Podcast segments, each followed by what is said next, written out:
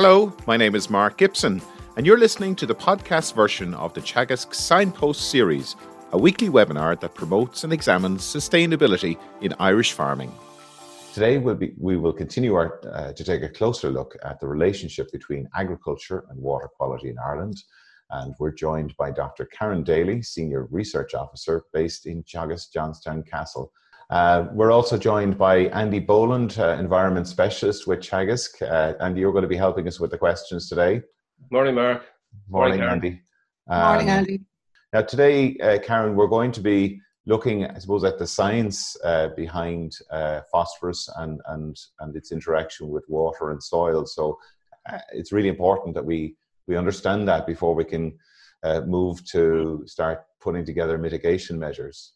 Yeah, absolutely. So once we understand what's going on in the ground and the interaction between phosphorus and uh, water that might come through the ground and where it all happens in the farm, on the farm, around the catchment, then we can start to have a conversation about what's the right measure and the right measure in the right place.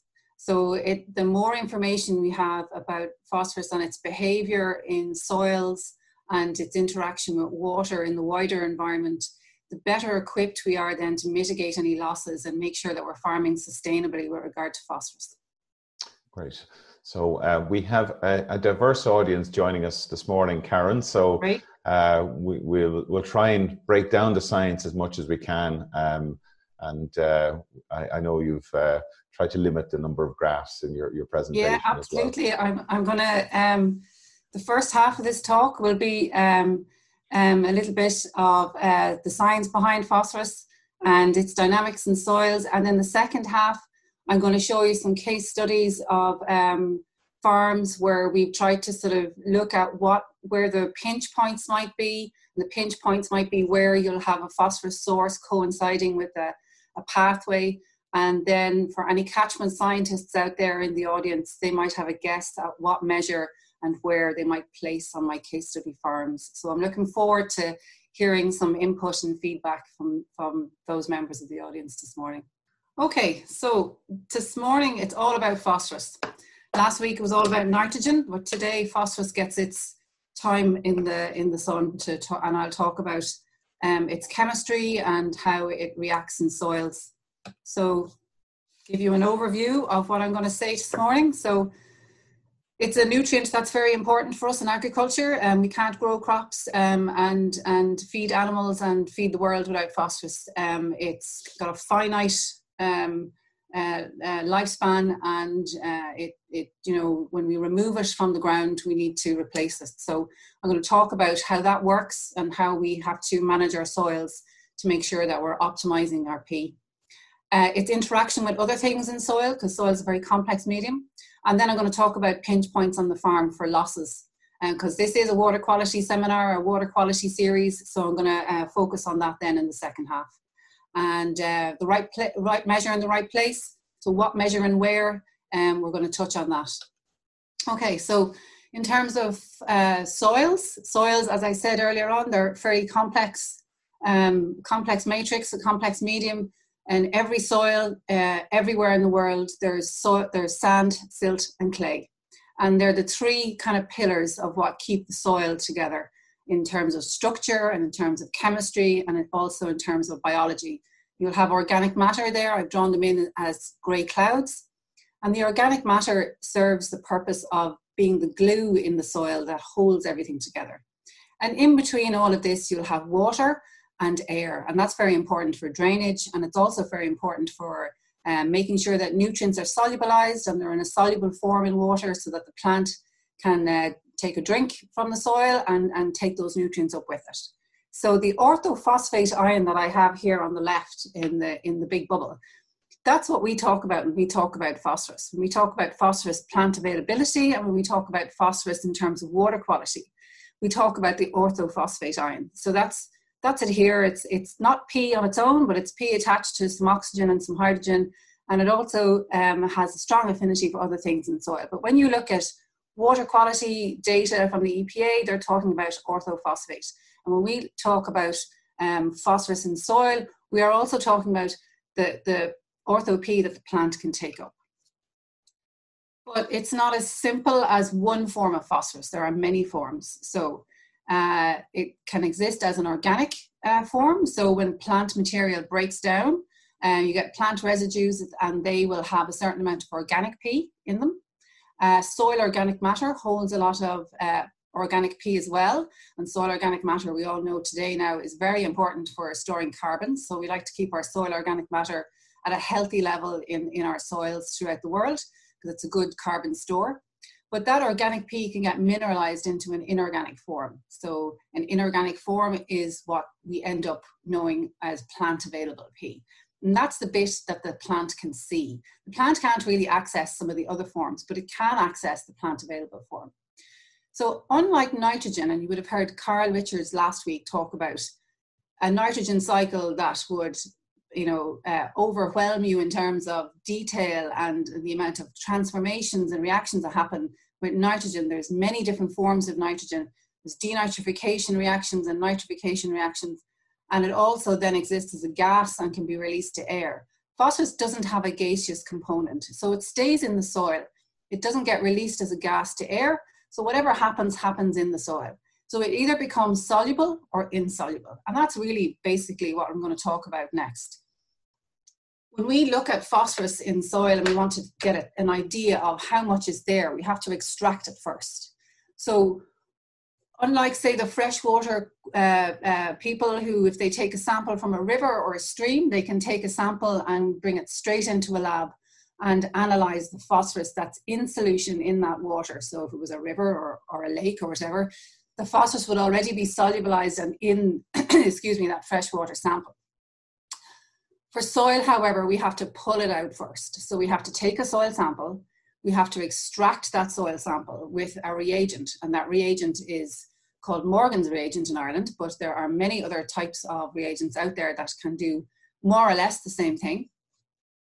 Then we bring our sample into the lab and we present it to this um, uh, machine, which is called our Lachat analyzer. And uh, we take our extracts of soil uh, phosphorus and we run them through this machine with a series of reagents. The reagents turn, uh, turn the solution into a blue color and we're able to read the concentration of phosphorus in solution from that. and we have a link between soil test P and water quality. So we kind of know that uh, what levels we should be at in terms of soil P. So what they might be. Um, for water quality, we want to stay at index three or below. So in terms of minimizing the risk of P loss to water, index four is means that your result has come back telling you that you're at an excessive level of P in soil. So the P index system is based on a number of things, but it's it's based on the soil test that you that we carry out for the for the soil sample that comes in but it's also based on the stocking rate and the land use. And basically, the P index system is there to inform you on how to manage that soil in terms of does your soil is your soil deficient or low in phosphorus? And in not in a, in a situation where you can supply enough p for plant uptake or crop uptake. So there's going to be a certain demand for p from crops and we want to make sure that we have enough there to feed the crops. So aiming for um, index three optimum. Uh, as, uh, but as I said, there's other factors there, so uh, stocking rate and land use as well. But index four, from a water quality perspective, it means that there's too much plant available P in the system. Now, some of the things that we can do to improve our phosphorus availability would be to look at other parameters. So um, while you know the soil test itself is, is very important, but other things like soil pH are equally important. So if you have a soil type, if you're in a part of the country like the map here, where you are uh, on a part of uh, the country that is mapped as an acid soil, you might have a low pH, and that's just a naturally occurring thing. Um, uh, your soils might be prone to, to slipping down to pH of around five, and that means that you are reducing the solubility of phosphorus um, in the soil. so by liming those soils and making sure that you optimize your pH, you correct your pH, and you get your pH up to about 6.2, 6.3, you're also maximizing the chances of phosphorus being available and soluble which means that they're more likely to be uh, ready for plant uptake when the plant needs them. So those kind of soils, those ones I've just talked about, those acid ones, tend to be, have a have a lot of aluminium in them. So aluminium binds to phosphorus in a way that um, they're you know they're both uh, they both have a high affinity for each other. But um, if if you have a soil where there's a lot of aluminium in it, it might tend towards being acidic, and they're the soils you need to correct for pH. On the other side, you might be in a part of the country with a lot of calcium and you might be on a limestone parent material and there might be a lot of calcium in the soil um, uh, and the soil has a tendency to be uh, have a high pH. These soils can also decrease your chances of, of uh, phosphorus solubility and availability. So you need to, knowing your soil um, will also help inform you in how to manage uh, your, your land.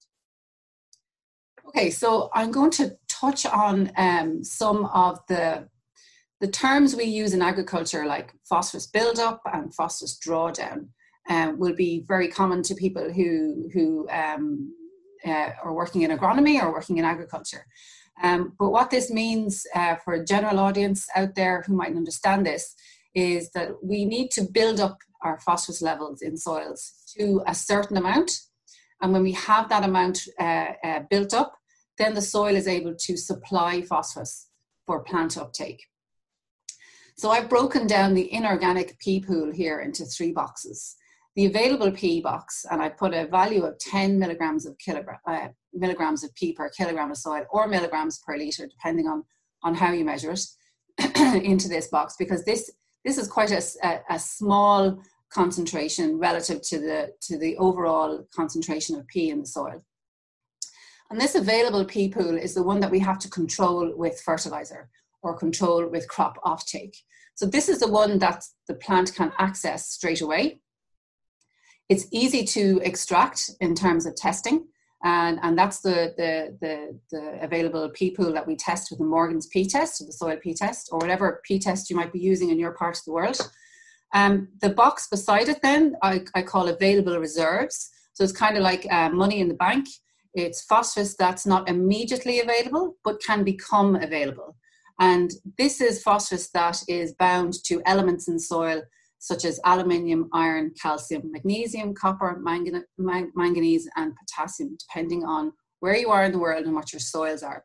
Generally speaking, in Ireland, so our Irish soils and phosphorus in our in soils have a strong affinity for aluminium, iron, and calcium. That's our experience of looking at the interaction with other elements in soils. The last box on the left is fixed P.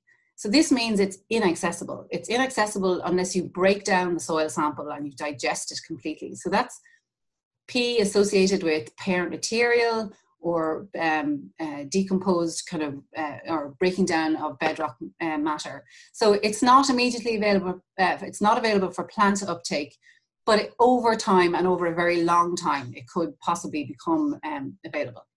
But the important ones are the available P and the available reserves. So build up, how does that happen? Okay, so if we're if we're working with a system where we're removing phosphorus in either grass, meat, milk, silage, we need to replace it with an input of P. And that has to go back into the available P box so that the, when the crop needs more P, it has access to it straight away. And that's a fast reaction. When fertilizer granules or, or slurry is added to ground, it's very soluble. so it's a very fast reaction. It can go straight into that available P pool.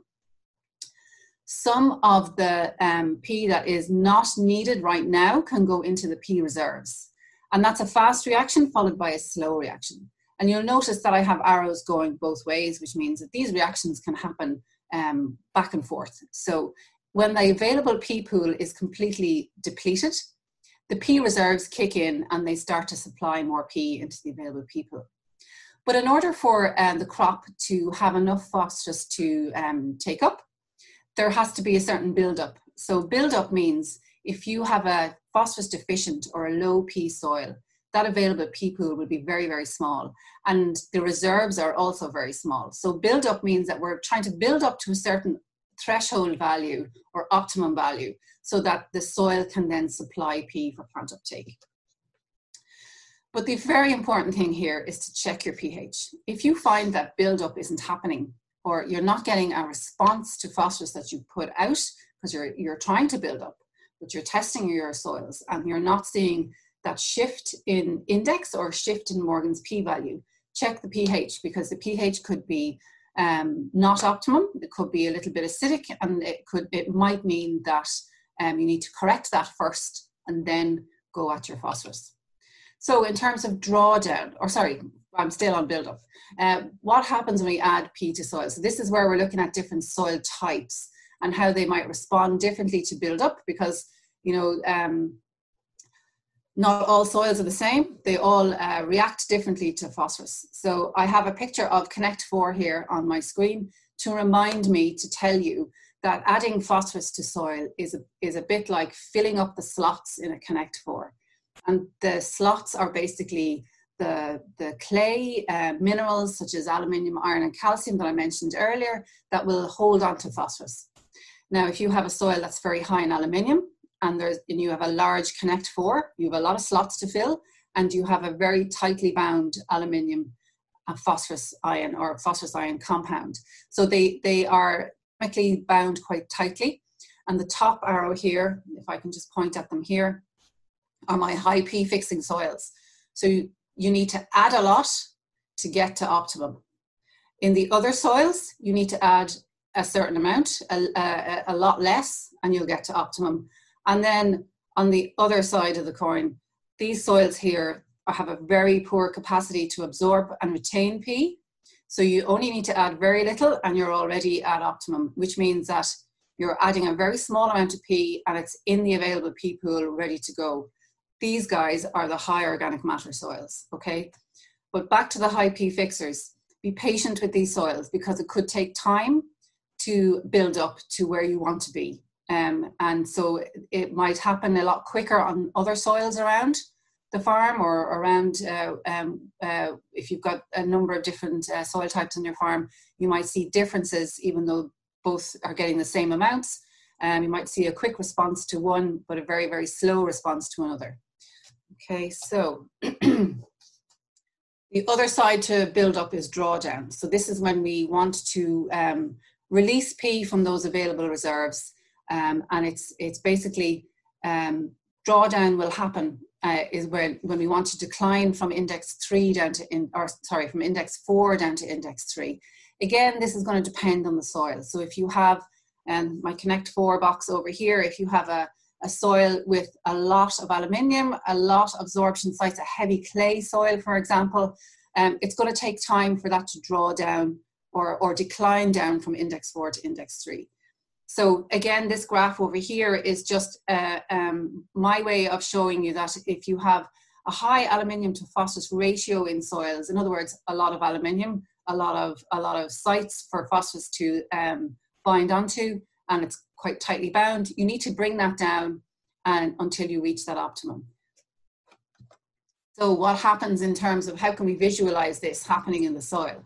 So we can imagine that clay is like sheets of paper um, in the soil. These are my purple, purple sheets of paper here, and they have sites or little holes or placeholders for phosphorus or for any other nutrient. It can, it's not, not only phosphorus, it can be any nutrient or trace element. And this is why texture is important. So if, for heavy clay soils, there'll be a lot of clay, which means there'll be a lot of sites, and uh, there should be a lot of elements like aluminium, iron, calcium, depending on the type of uh, the soil type and the, and the type of clay that's there. And the organic matter is the clouds that, that kind of, as I said earlier on, the glue that holds it all together. But often, uh, to uh, organic matter can be too much of a good thing in terms of phosphorus. So we have our clay layers here with some phosphorus already uh, um, bound on. And um, if we have a high organic matter soil, and my definition of that is, is where you have more than 20% organic matter in the top 10 centimeters of a soil profile, um, you're going to block off some of those sorption sites, some of those placeholders where phosphorus would, would like to go when it comes into the system. So I now add my phosphorus to soil and it has nowhere to bind or nowhere to absorb to. So now I have a scenario where my the phosphorus I've just added to this soil is staying in solution. So it's staying in a form where it's now soluble because it cannot physico-chemically bind to the soil matrix via the clay, um, the clay layers in, in the soil because these are occluded or blocked by organic matter. So soils naturally high in organic matter. There's a high risk of P loss from these soils, P loss to water, if, if the phosphorus added is not taken up by the plant. So the concept of build up doesn't apply here. We can't build up these soils. So the phosphorus index is not relevant on high organic matter soils. And some of these soils, and I'll, I'll talk about them later, they're, they're known as um, peaty soils or peaty mineral soils or organo-mineral soils. But essentially it all boils down to how much organic matter is in the top 10 centimetre. And if you have a soil tested for organic matter and the value comes back at greater than 20 centimetres, you have to default to a maintenance only um, rate of P so that you're only supplying P that the crop needs. And you're doing it at a time when there is a demand for P.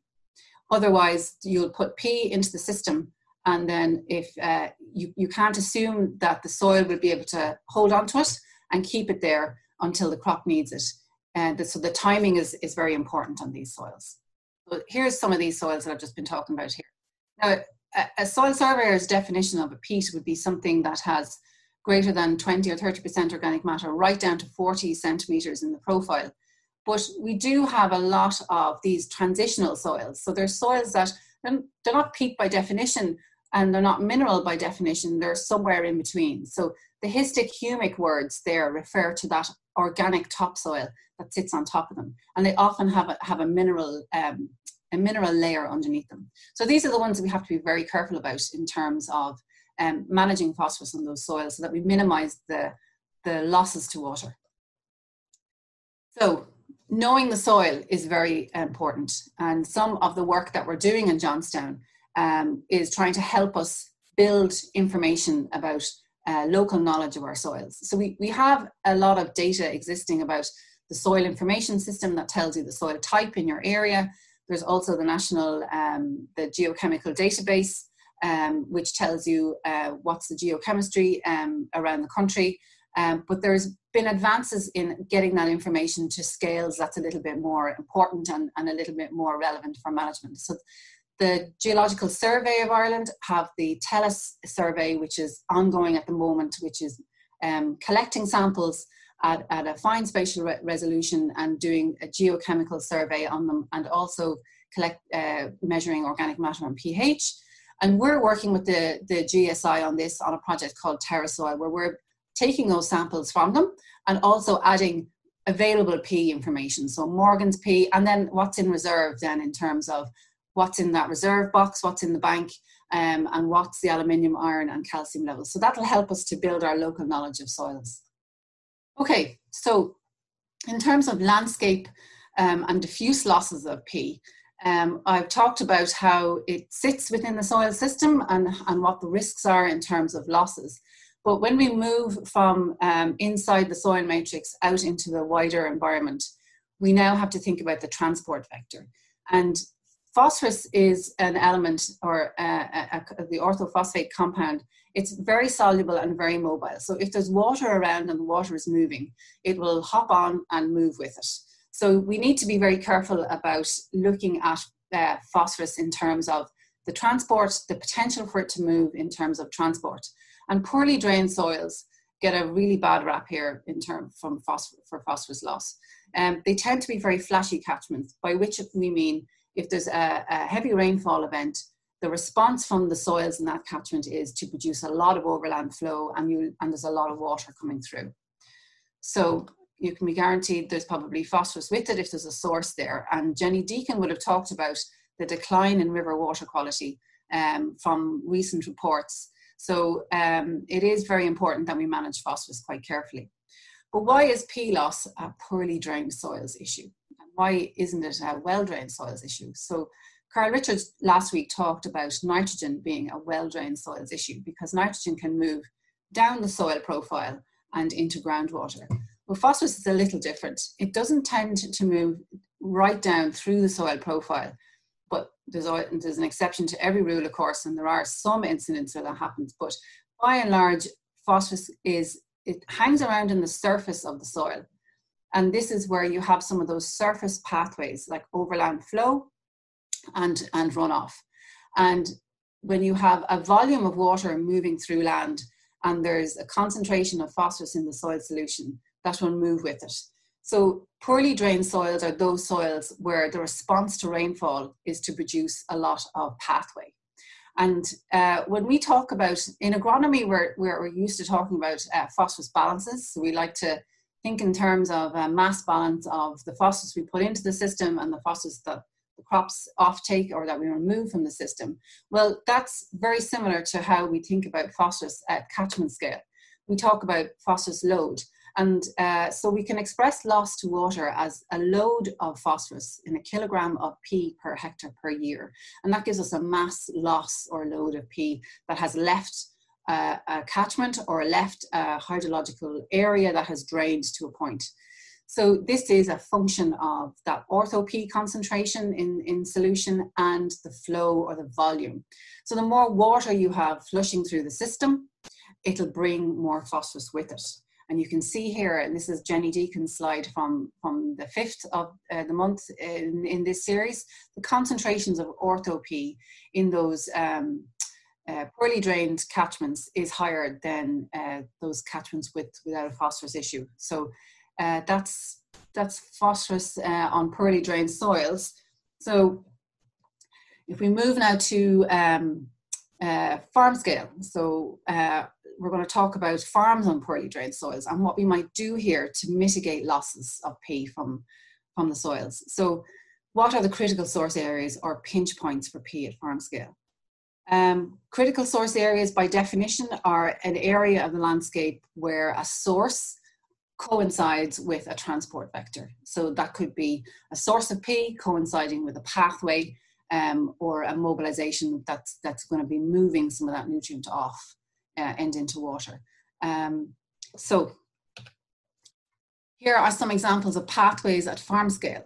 So when we talk about overland flow, we are talking about saturation ex excess and areas of the farm where there's likely to be ponding or likely to be waterlogging. So these are the poorly drained soils. Um, how to spot these is, is fairly uh, straightforward. You go out in the winter and walk around and you can feel the, the, the saturation excess at the surface of the ground and you, there's often indicator vegetation there as well to, to in, that indicates to you if there's a preponderance of rushes in, in, the, in the field, this is a particularly wet field. Um, another uh, pathway um, for um, water um, on the farm are springs and ditches and drains. So a lot of farms have ditches and drains, which I'll talk about now in a second, and uh, they serve to move water away from land to try and, and promote more a more drier um, environment for grass to grow.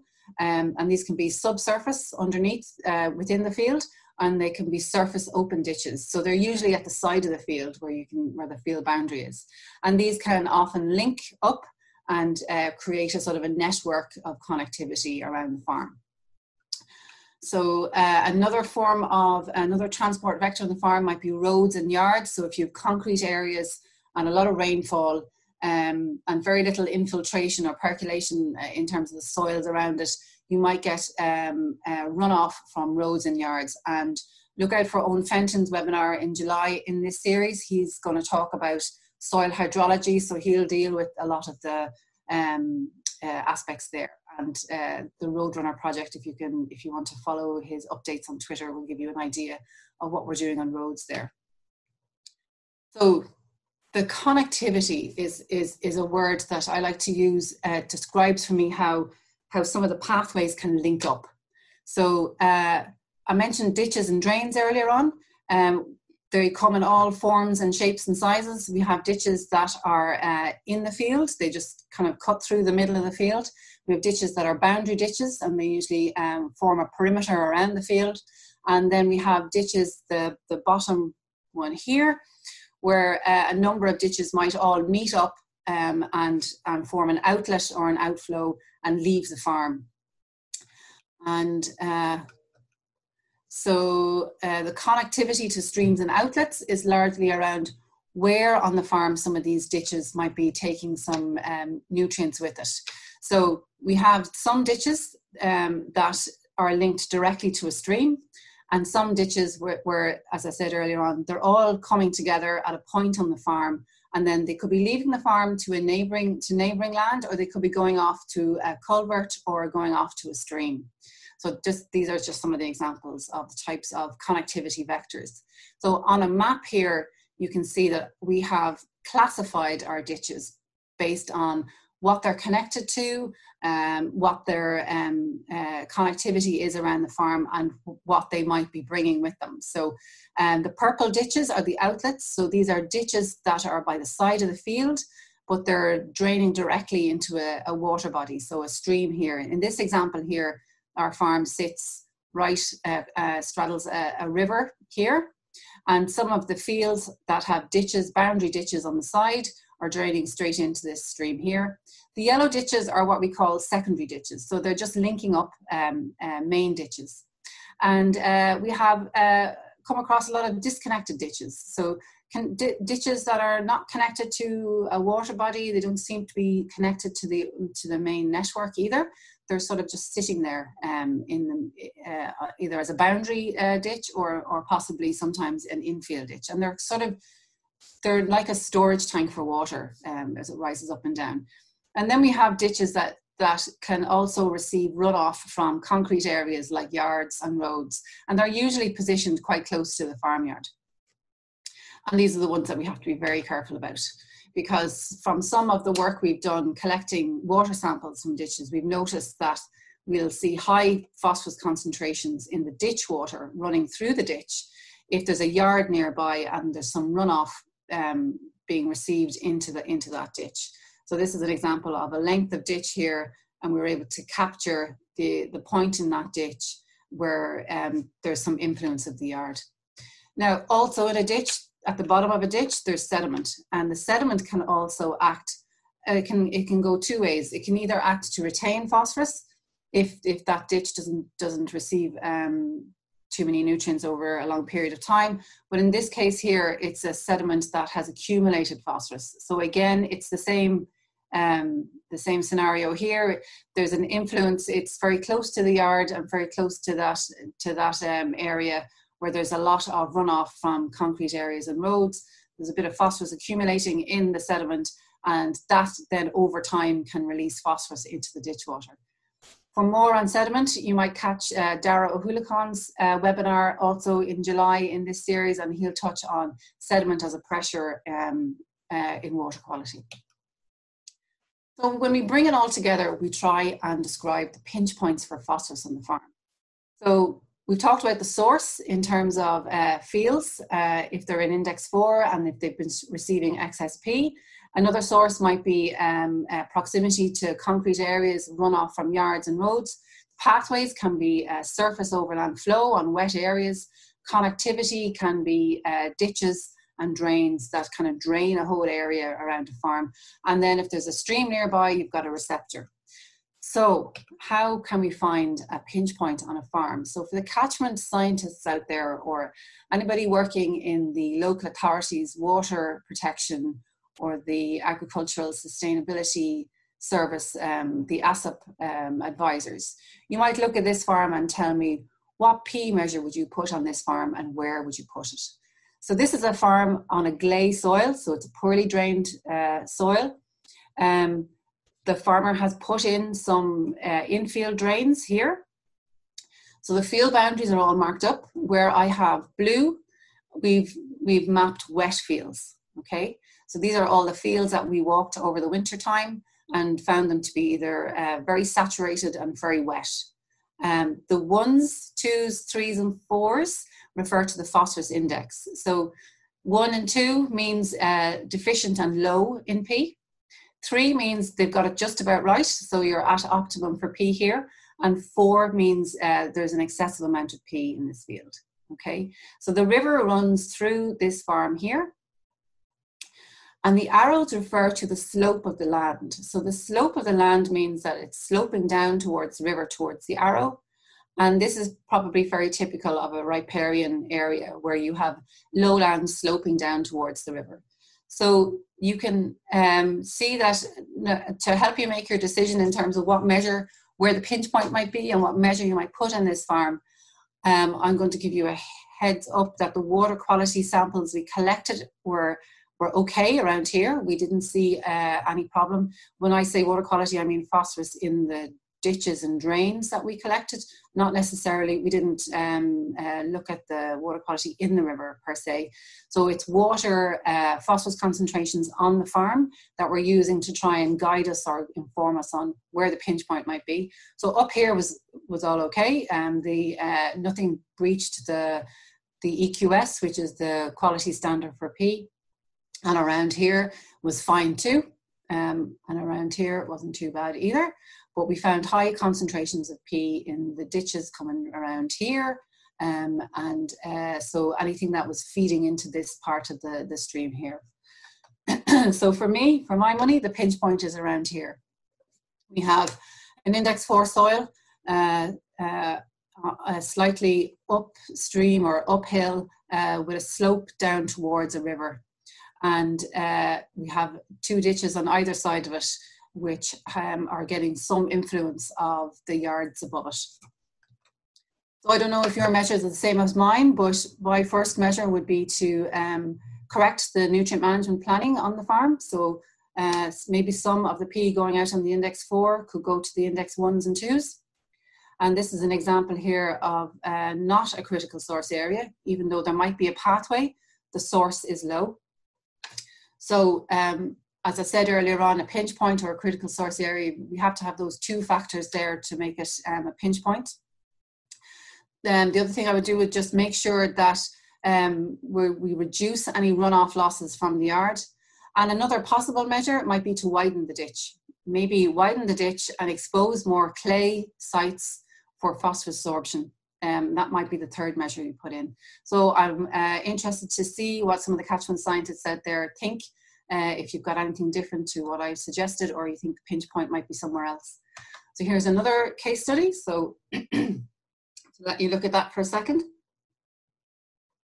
It's another poorly drained soil, another gley farm, uh, gley soil with the river up here, but everything uh, more or less sloping down this direction. So the farmyard is at the top of the hill, and uh, uh, the slope, the direction of the slope of the land is, is towards the river. So again, the blue fields are wet fields that we noted uh, over the winter, and uh, so we've been back and forth to these farms over the past uh, 18 months. Down here, there was a lot of indicator vegetation so this is uh, even wetter than the fields above it. So, and that makes sense, I guess, if you're on a hill slope and you have wet ground above, then the, ret- the, ground right towards the river is, is probably going to be receiving the lion's share of water coming down that, that hill slope. And there's also arrows pointing in this direction here, which tell us that the slope uh, of the land is also heading towards this point here. in terms of um, connectivity, and there's a number of ditches um, uh, connected up and a, a, small number of infield drains here. Um, in terms of sources, there's a number of uh, index four fields here. There's three of them in a row here. So high soil P on wet ground, all sloping uh, down towards this direction here, and a wet field over here, sloping down towards here. Uh, um, the water quality in terms of the phosphorus concentrations in the ditches um, not so much the oil quality in the river, but so uh, just caveat here is that it, it's in the ditch. I'm not talking about uh, P concentrations in the rivers. Hey, Karen, our, everything, time is uh, catching up on us here now. Okay. So if you could, uh, uh, I'll wrap up shortly. Wrap up shortly, thanks. Um, so over here, in terms of where we found the highest concentrations in the ditches was down here at this point.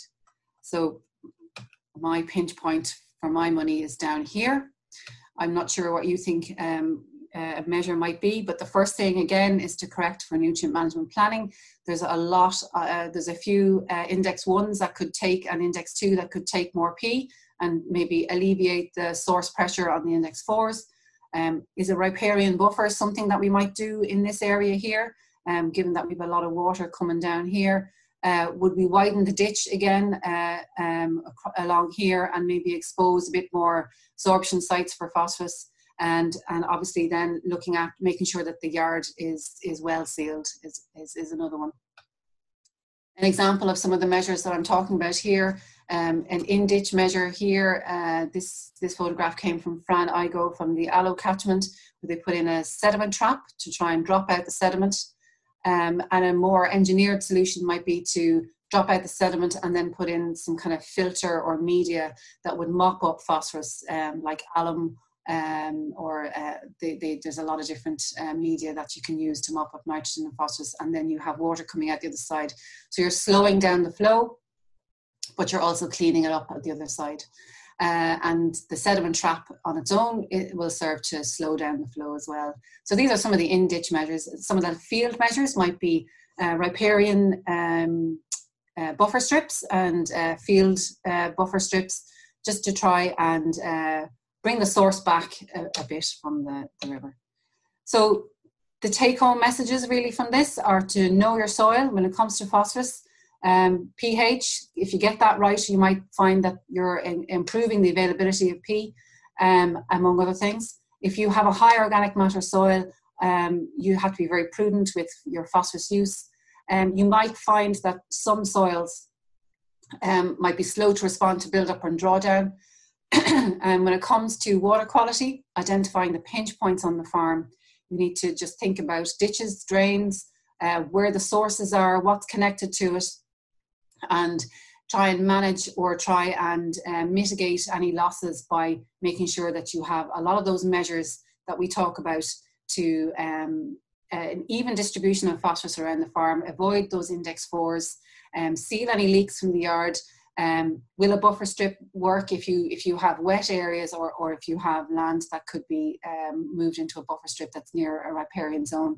And ditches. Ditches might provide a solution, a sort of a, a an easy solution um, to put a, a, measure inside a ditch. It doesn't take any land out of production and it could solve a problem too. So I'll just say thank you for listening, everyone, and uh, looking forward to your feedback and questions. Thank you, Karen. That was excellent overview of the the science uh, behind uh, phosphorus and water quality, and uh, I, I, think you didn't go too hard on us with the, the graph. So no. thanks for that.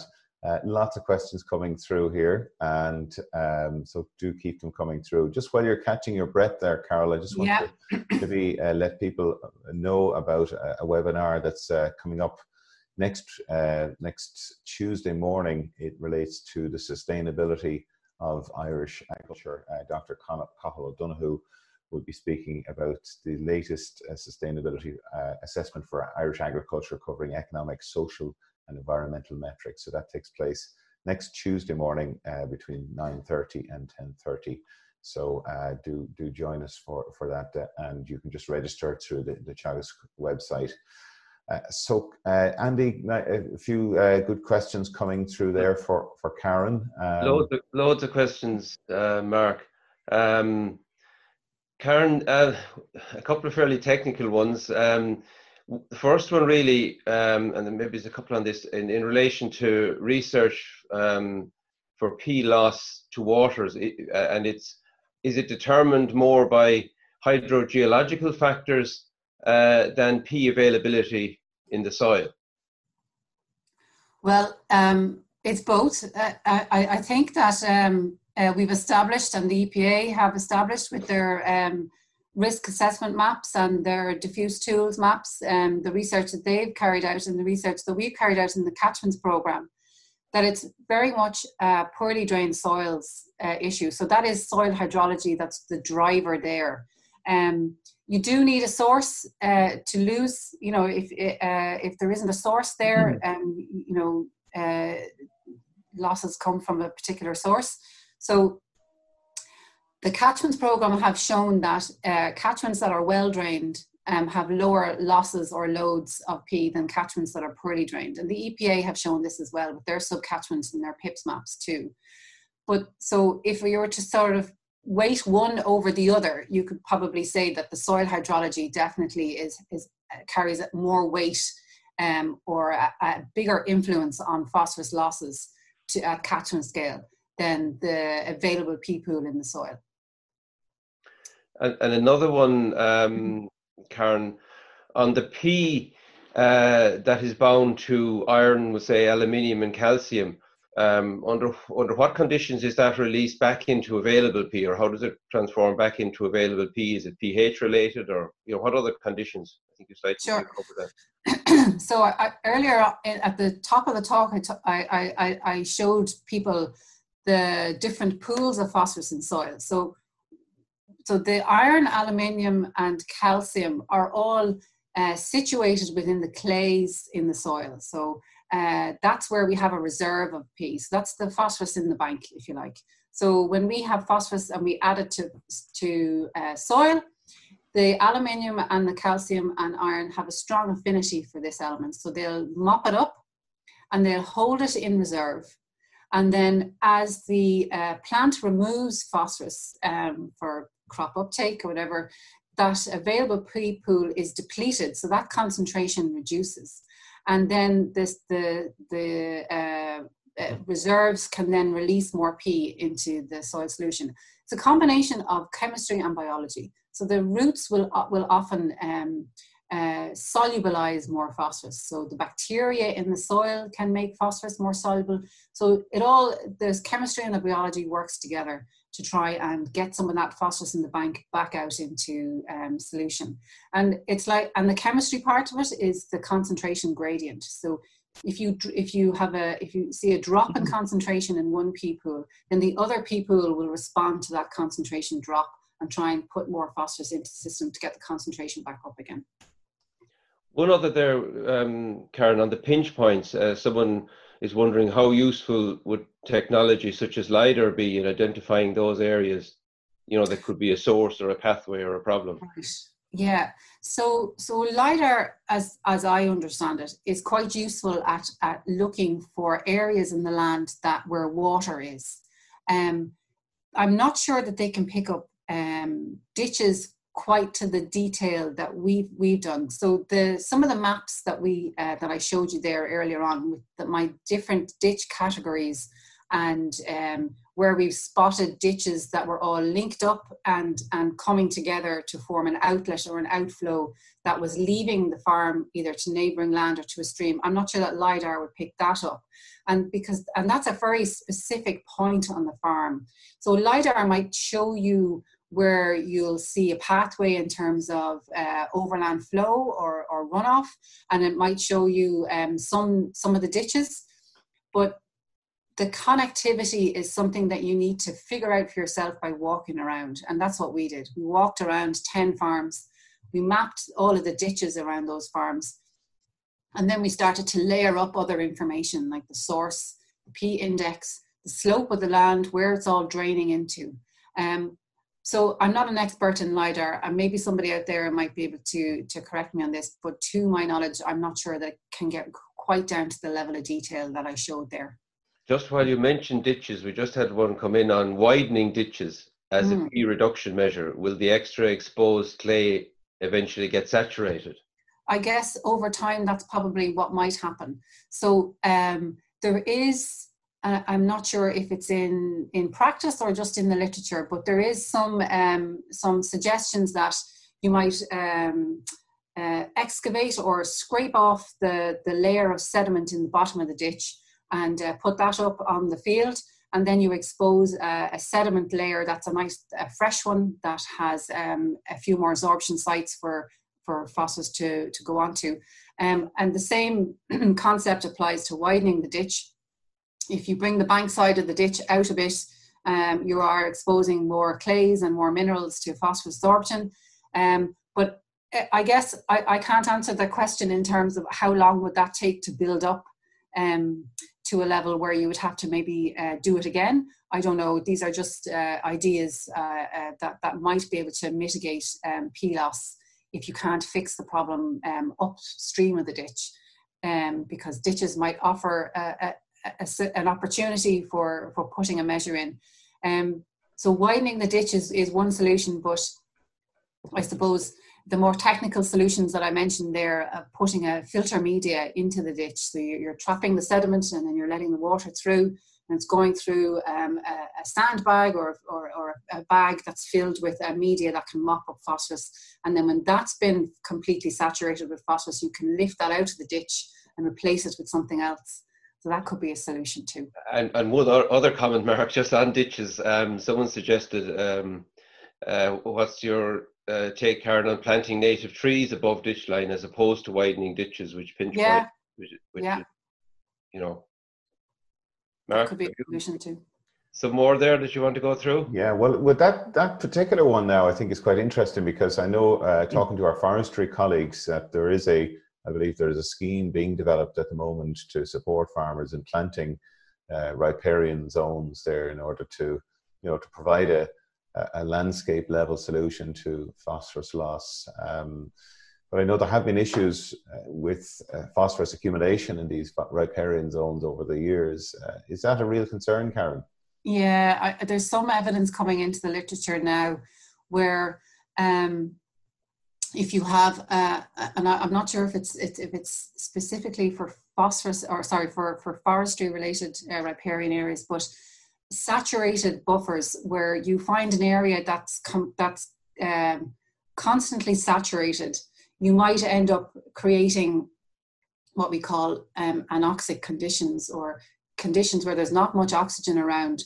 And that can actually cause a bit of uh, release of P from the, the soil profile as well you know, it's kind of like a, an unfortunate side effect of, of a buffer that's, const, that's always wet. if the chemistry in there lends itself to releasing a form of phosphorus that's very soluble under very, very wet conditions, um, it can it can counter what you're trying to do in the first place. So putting the right buffer in the right place is, is, is very, very important. Yeah, I should um, clarify that it is a separate issue really to the, the, the planting of, of trees, um, not, not to be confused. Um, a question here in relation to zinc uh, uh, phosphorus ratio. Um, hmm. Is this important for the availability of P? I haven't come across zinc as being a, um, a driver of P availability in Irish soils, but that's not to say that it doesn't have an affinity for P. Phosphorus is one of those elements that can can um, have an affinity for a lot of different metals in in soil. Um, zinc can be tied up with organic matter, I think. So there could be um, an interaction there between phosphorus and zinc on, on organic matter. Um, but in terms of the elements, we've found the strongest relationships for Irish soils, for our soils at least, the three main elements that that that that have the strongest correlations and relations are the aluminium, iron, and calcium. Of course, the, the pH you mentioned in your, your graph earlier on, I presume liming is a, really important yeah. uh, management tool there in the make the release of, of uh, or making phosphorus available to the plant. Yeah, and pH, uh, you know, it's it's if you're to do one thing, as David Wall often says, correct the pH, because it not only corrects the chemistry and makes nutrients and trace elements more soluble, it creates that neutral environment where where a lot of um, um, uh, nutrients, major nutrients and, and trace elements um, uh, are at, it, at their best, they're at their most soluble form. But it also helps the biology. So um, a lot of the soil um, microbiota uh, likes to be at, at a certain pH. So it helps both the biology and the chemistry too. We're getting quite a few questions in relation to measures to, uh, I suppose, improve phosphorus retention and co-benefits for, benefits for biodiversity. So what we might do is to uh, hold some of those questions for our uh, next week's uh, speakers, uh, David Wall and Mark Plunkett, who will be talking about the, the actual practical measures that farmers can undertake yeah, to, yeah. to, to do that. But um, We've got a few questions, sorry, Mark, as well, yeah. around the whole area of Morgan's P test and its suitability in Ireland and different types of soil type and that. Karen, mm. would hmm. you have, I mean, I know this is a, yeah. a well tried argument and tested argument, but I mean, you might have some comment to make on that. Okay, so so like, like I mentioned, um, the pH is the first thing. So if you do find that that that that you're trying to build up on a particular part of the farm or particular fields, and you're not seeing a shift in the Morgan's P value, um, obviously the pH um, could be an, could be a factor there. But assuming that you've corrected the pH and you're still not seeing a shift, then it could be that you have uh, you know one of those high P fixing soils. And it's not that the test isn't working; it's just that they take time to build up. So um, the test might might just be slow to respond because the soil is trying to work at building building up to that optimum value on the other side, there are some confounding issues with, with all tests, and no soil P test is universal. You know, I mean, in the in the north of Ireland and in the UK, they use Olsen's P, mm. and that causes problems with some particular soil types. And in the states, they use Mehlich P, and and that causes problems with some particular soil types. And here we use Morgan's P, and we've spotted that on on on a small number of really high calcium soils you might see a value that doesn't really reflect the management. And so maybe an alternative test. And you know, there are some labs that will run Olsen's P for you or run Mehlich P for you if you think that, or if you know, for example, that uh, you've got a very high calcium soil, you can often get a value of Morgan's P that looks a lot higher than it should be. And that could be because the Morgan's reagent is actually extracting out some of that fixed calcium bound P when which which technically shouldn't really be available. And so that's one confounding factor that we've spotted. But um, but you're talking about soils that are up in pH 7.5 and higher, up at 7.5 and 8, which is not the norm. Most of our soils sit in around 5.5 to 6.5. So um, it, it is the exception rather than the norm in terms of those soils.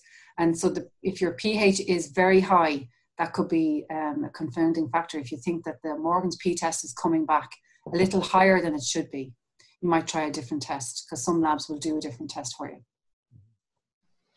Question here in relation to the, the nitrates regulations. Uh, Karen saying here that given that soil hydrology uh, is is more important or heavily weighted yeah. uh, than soil P reserves. Uh, do you think that the nitrates regulations uh, are effective in cro- controlling P loss to water, given that the regs take very little regard of hydrology?